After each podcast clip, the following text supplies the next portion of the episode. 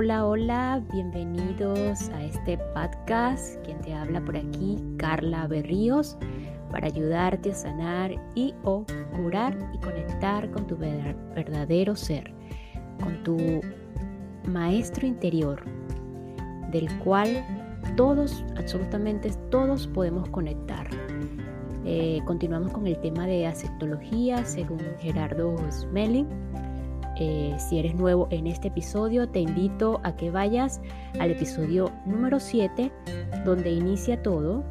Y si ya lo escuchaste, tanto el 7, 8, 9, bueno, gracias por estar aquí.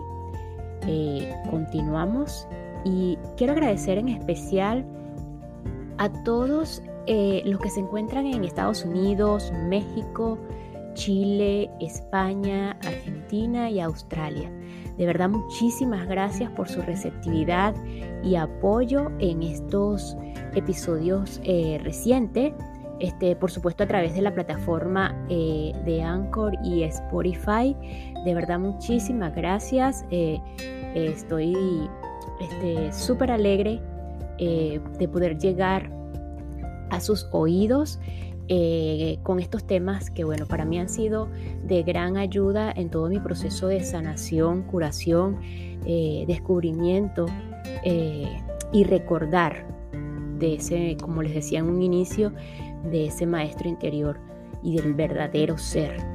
Entonces, sin más que decir, pues vamos a continuar con el tema de aceptología.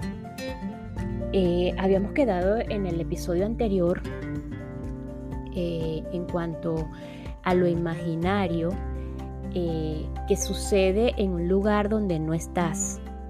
Recordando esta, esta parte, esta última parte, y como no estás, necesitas imaginarlo.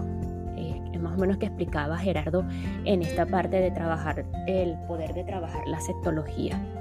Y lo diferenciaba en la parte, en lo real, en cuanto a lo real, que sucede en todos los lugares donde tú estás presente.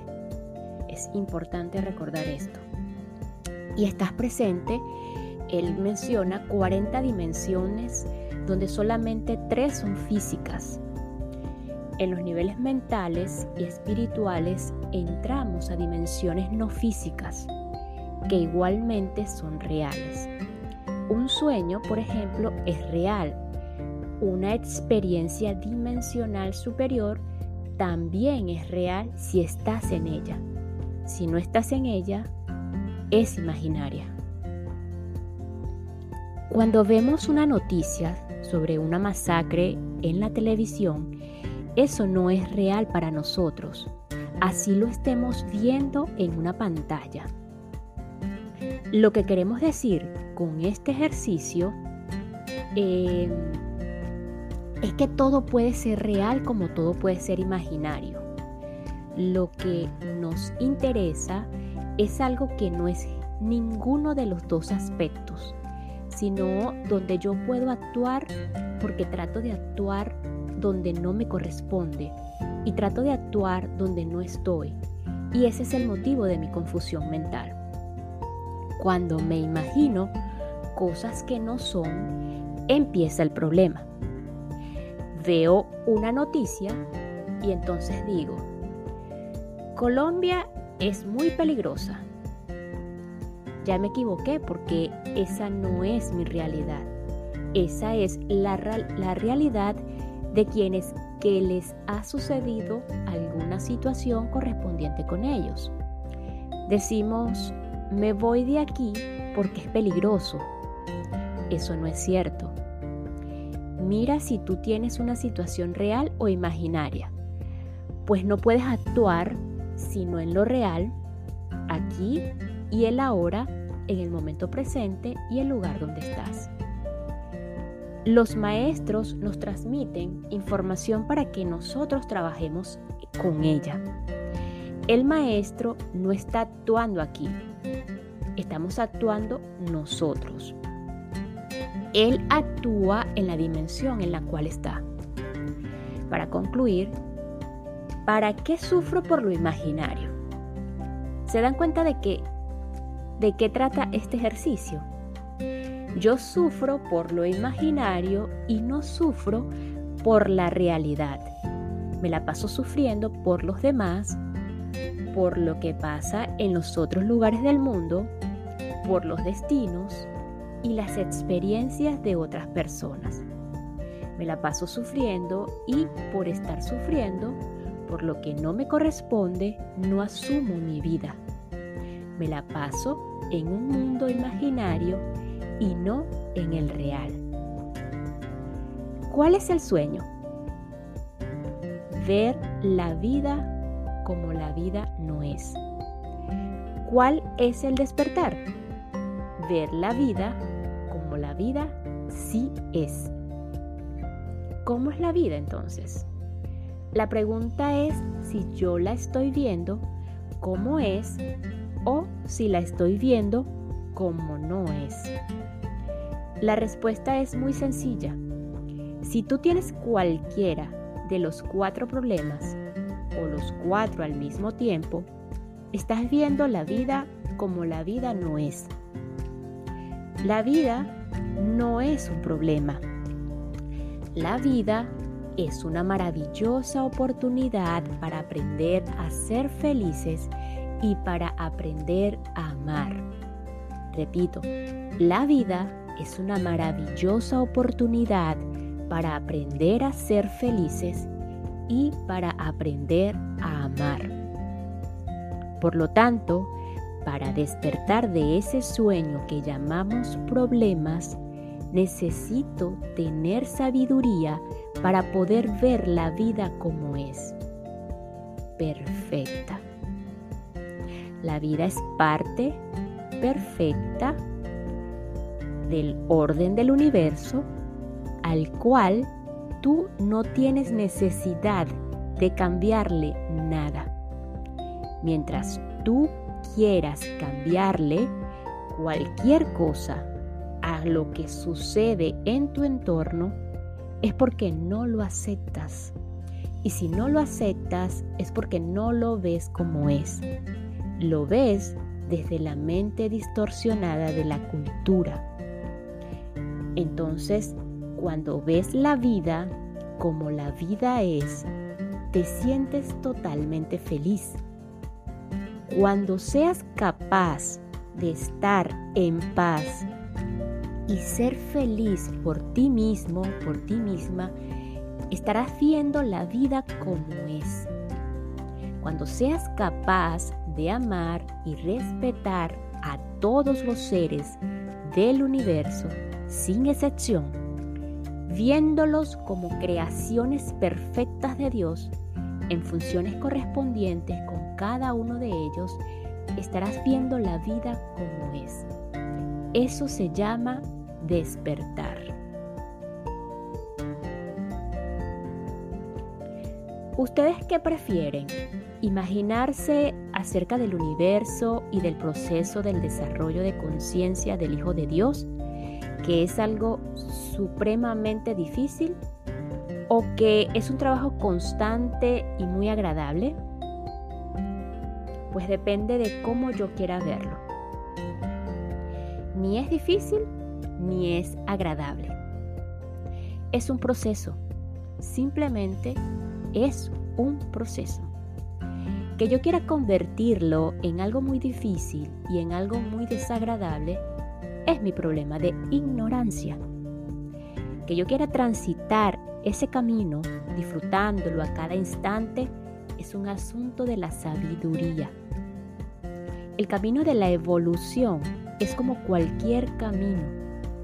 Tú puedes caminar un camino e irte disfrutando de las plantas, de las piedras, del aire y decir, hoy caminé un kilómetro. ¡Qué maravilla! Tengo un kilómetro más y uno menos por caminar. O puedes decir, qué desgracia la mía, me faltan miles de kilómetros por andar. Estas piedras tan duras y el sol que está haciendo no es el camino, el del problema, es como tú lo estás viendo.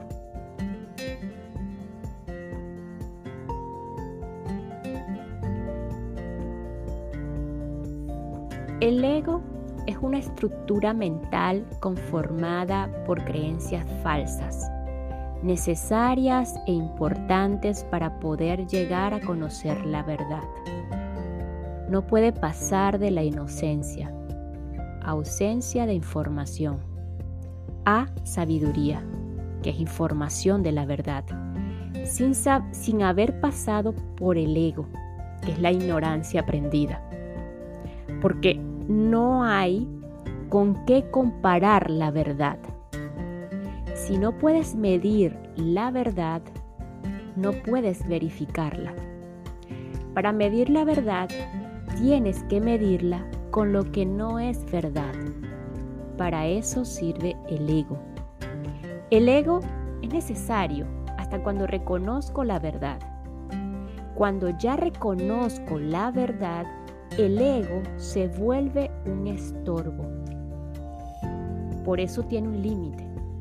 Estoy seguro de que nosotros, al estar aquí buscando un desarrollo espiritual, ya llegamos al límite del ego. O esto no nos interesaría a nosotros para nada. Por eso es que ahora podemos empezar a ser felices y caminar el resto del camino de la evolución disfrutando cada paso que demos y no sufriéndolo. Si ya sufrí suficiente, esperemos que sí. Continuamos con la siguiente eh, cartelera que presentaba Gerardo en el taller. Ya sabemos qué es lo real y qué es lo imaginario. Ahora vamos a usar esto como herramienta para el desarrollo espiritual. Ya sabemos que el universo todo lo que sucede responde a un orden perfecto, originado desde la propia concepción del universo, si pudiéramos llamarlo de esa manera, en la mente de Dios, por supuesto.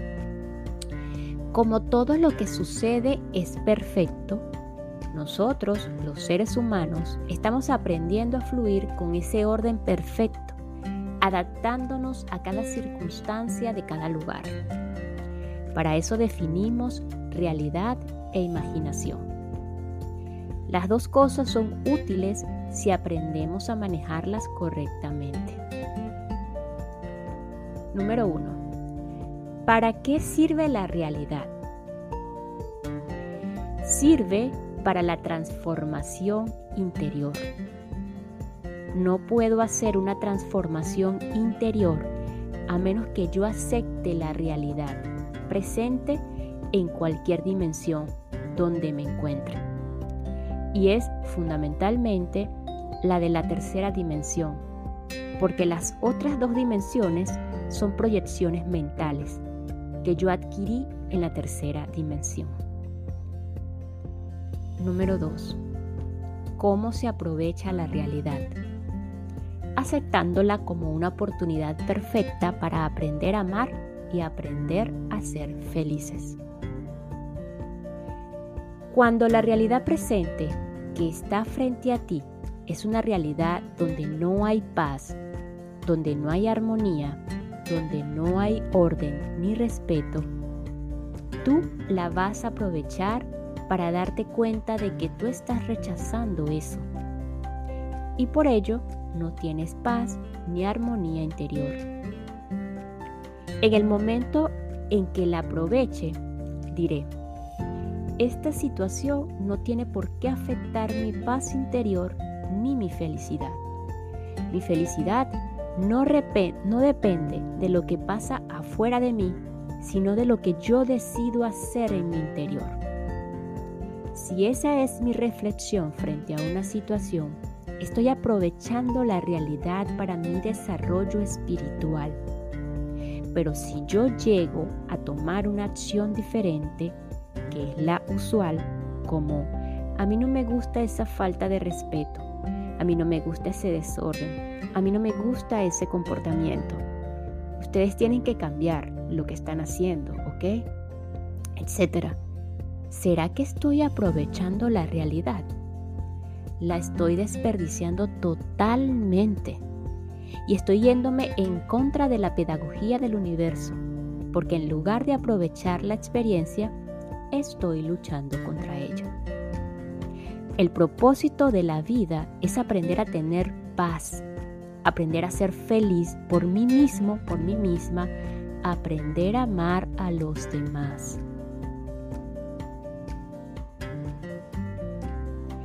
¿Cómo hago para aprender a tener paz?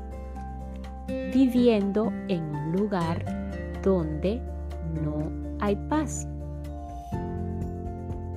¿Cómo hago para aprender a ser feliz? Voy a un lugar donde no es feliz la gente, donde la gente sufre. ¿Cómo hago para aprender a amar? Yendo a un lugar donde nadie me respeta, donde nadie se ama, donde todo el mundo se arremete. Allí es donde puedo aprender. Eso se llama aprovechar la realidad. Si tú vas a un lugar donde todo es armonía, convivencia y respeto mutuo, no aprendes nada, porque no te puedes conocer a ti mismo. No sabes cuáles son tus limitaciones, no sabes con qué eres afectable y herible. Solamente cuando entras a un lugar donde está todo lo que tú permites que te hiera, puedes reconocer tus limitaciones y trascenderlas. Así se aprovecha la realidad. ¿Se dan cuenta de que lo que tenemos es una oportunidad maravillosa? Pregunta número 3. ¿Para qué sirve la imaginación? La imaginación es lo que los maestros llaman la semilla que fecunda la mente. Y esa semilla crece en tu interior se convierte en actitudes, comportamientos y acciones. Si, fecundas tu mente con semillas de amor, tus pensamientos, actitudes y acciones serán de amor. Pero si fecundas tu mente con semillas de ignorancia, tus comportamientos, actitudes y acciones serán de agresión. Y si son de agresión, el resultado, por ley de causa y efecto, será terriblemente agresivo. Entonces la imaginación es muy sensible. Sirve para fecundar la mente con semillas de amor o con semillas de ignorancia. ¿Quién decide esa semilla? Esa semilla? Yo mismo, yo misma. Si ya sabemos que la imaginación es un lugar donde no podemos actuar, pero sirve para traer semillas a tu mente, vas a fecundar tu mente con una información. La imaginación trae información a tu mente y tú la seleccionas. Número 4. ¿Cómo puedo aprovechar la imaginación? Con semillas de amor. ¿Cómo hago para saber que yo estoy fecundando mi mente con semillas de amor y no con otra cosa? Es muy sencillo y simple. Imagina y piensa siempre lo mejor de todo cuanto suceda. Jamás pienses mal de nada ni de nadie, porque fecundaste tu mente con una semilla de ignorancia. Repito, ¿Cómo hago para saber si yo estoy fecundando mi mente con semillas de amor y no con otra cosa? Es muy sencillo y simple. Imagina y piensa siempre lo mejor de todo cuanto suceda. Jamás pienses mal de nada ni de nadie porque fecundaste tu mente con una semilla de ignorancia. Este es el principio fundamental de la sectología la acción y la imaginación o pensamiento. La imaginación es una forma de pensamiento en imágenes más poderosa que el mismo pensamiento en verbo. Imagina y piensa siempre lo mejor y tu mente se llenará con semillas de amor que se transformarán en tu interior en un potencial de acción de amor que traerá un resultado satisfactorio para tu vida. Ese es el uso correcto de la imaginación. Y el uso de la realidad es aprovechar cada circunstancia presente en tu vida, a cada instante para transformar tu espíritu en un ser de luz, paz y felicidad. No hemos aprendido a hacer eso en los últimos 10.000 años. Espero que lo podamos hacer ahora. Hasta el momento sabemos qué es la sexología. Es una ciencia, por lo tanto mide resultados y verifica la aplicación. El primer ejercicio que hicimos fue reconocer que el idealismo es una situación del ego, que la vamos a, reemplazar por algo más simple y práctico. Aprovechar la realidad presente para generar una nueva realidad mucho más satisfactoria que la anterior. Por lo tanto, el idealismo se hace necesario. Mientras yo no logro aceptar algo, eso es un limitante para mi felicidad y la vida me da la oportunidad que yo aprenda a aceptarlo enfrentándome a ello. Entonces vamos a aprovechar la realidad presente para hacer una transformación interior. No hay necesidad de idealizar nada porque la realidad se, se, produce en el mismo instante presente en el que yo estoy y por lo tanto no se produce nada hacia el futuro. El pasado no existe, el futuro tampoco existe. Existe un solo momento, la realidad presente en el lugar donde yo estoy y donde puedo actuar. De manera que, ¿para qué me preocupo por lo que no existe? Además, no puedo actuar donde no estoy. Idealizar es irme hacia el futuro, mientras que aprovechar la realidad es situarme en el presente. El futuro se crea solito, se crea automáticamente desde lo que tú haces aquí y ahora en la realidad presente. Lo único que hay que hacer es manejar bien la realidad presente en dos herramientas. Número uno, aprovechar lo presente para mi transformación interior. Número 2. Fecundar mi mente con semillas de amor. Lo demás se os dará por añadidura. No es más lo que hay que hacer. Y eso es lo que al ego le cuesta mucho trabajo aceptar. El Maestro Jesús dijo, frases demasiado sencillas y supremamente sabias. La verdad os hará libres. Libre de todo. Entonces, ¿cómo conozco la verdad? A través de los resultados. Buscad el reino de Dios dentro de vosotros y lo demás se os dará por añadidura.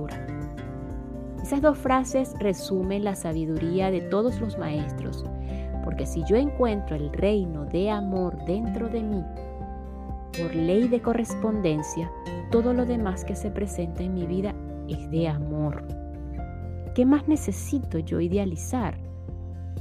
Y si yo encuentro la verdad, absolutamente todo me funciona de una manera perfecta porque todo lo que está construido sobre la verdad funciona perfecto.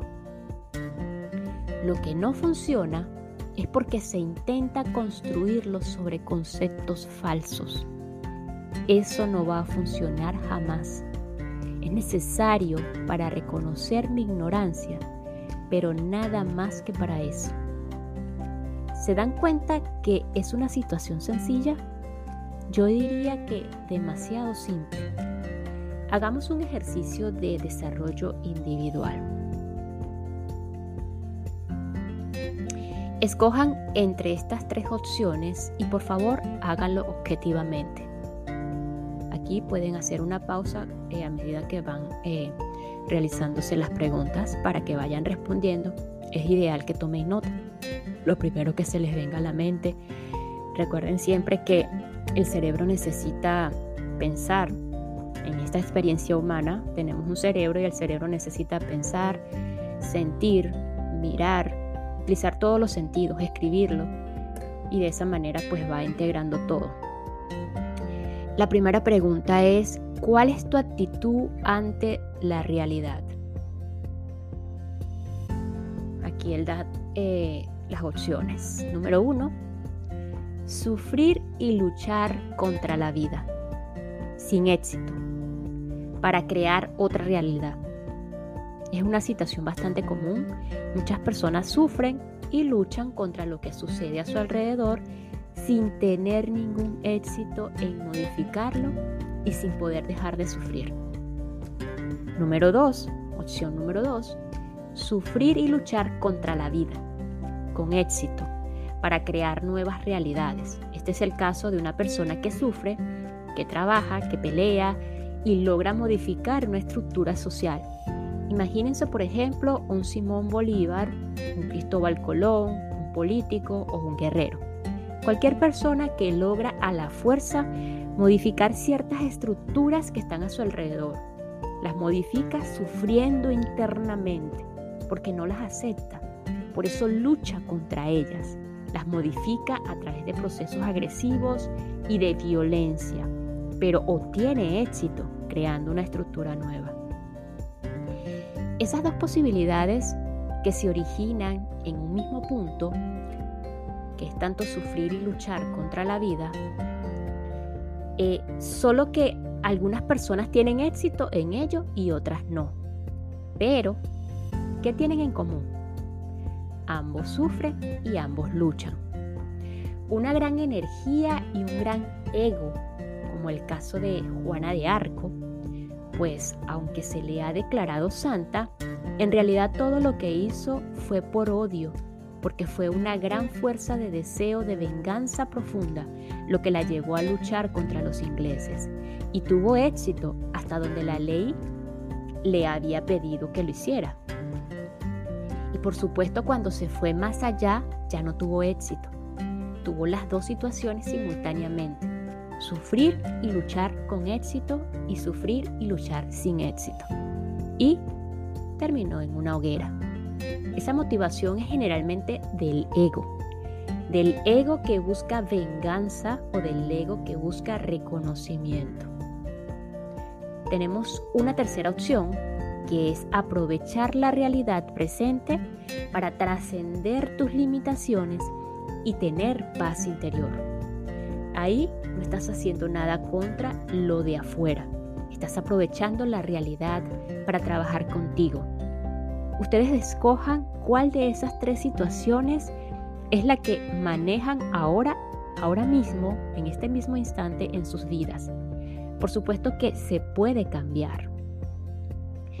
Como experiencia, de aquí para atrás, uno podría decir, la mayoría o la mayor parte de mi vida he sufrido y luchado para modificar ciertas circunstancias a mi alrededor, pero no he tenido éxito no he logrado que mi pareja o que mis hijos o mis vecinos o mi jefe o el entorno inmediato o que mis negocios cambien. Siguen igual y yo sufro y lucho contra eso.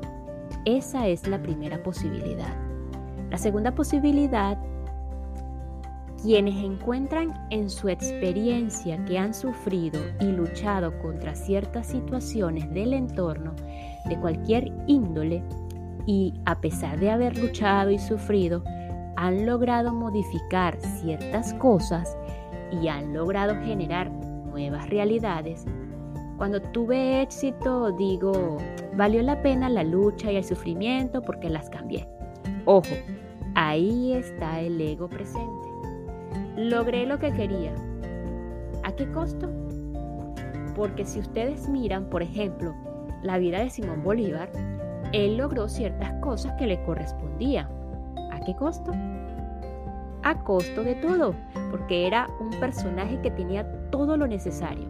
Rico, ilustrado, educado en Francia, pero él tenía un ideal que fue aprovechado por la ley de evolución, que lo llevó a invertir todo lo que él era y todo lo que él tenía. Aparentemente consiguió el ideal. Porque si hoy miramos lo que pasa en los países bolivarianos, Entonces, aparentemente consiguió algo necesario en ese momento. La pregunta es, ¿a qué costo?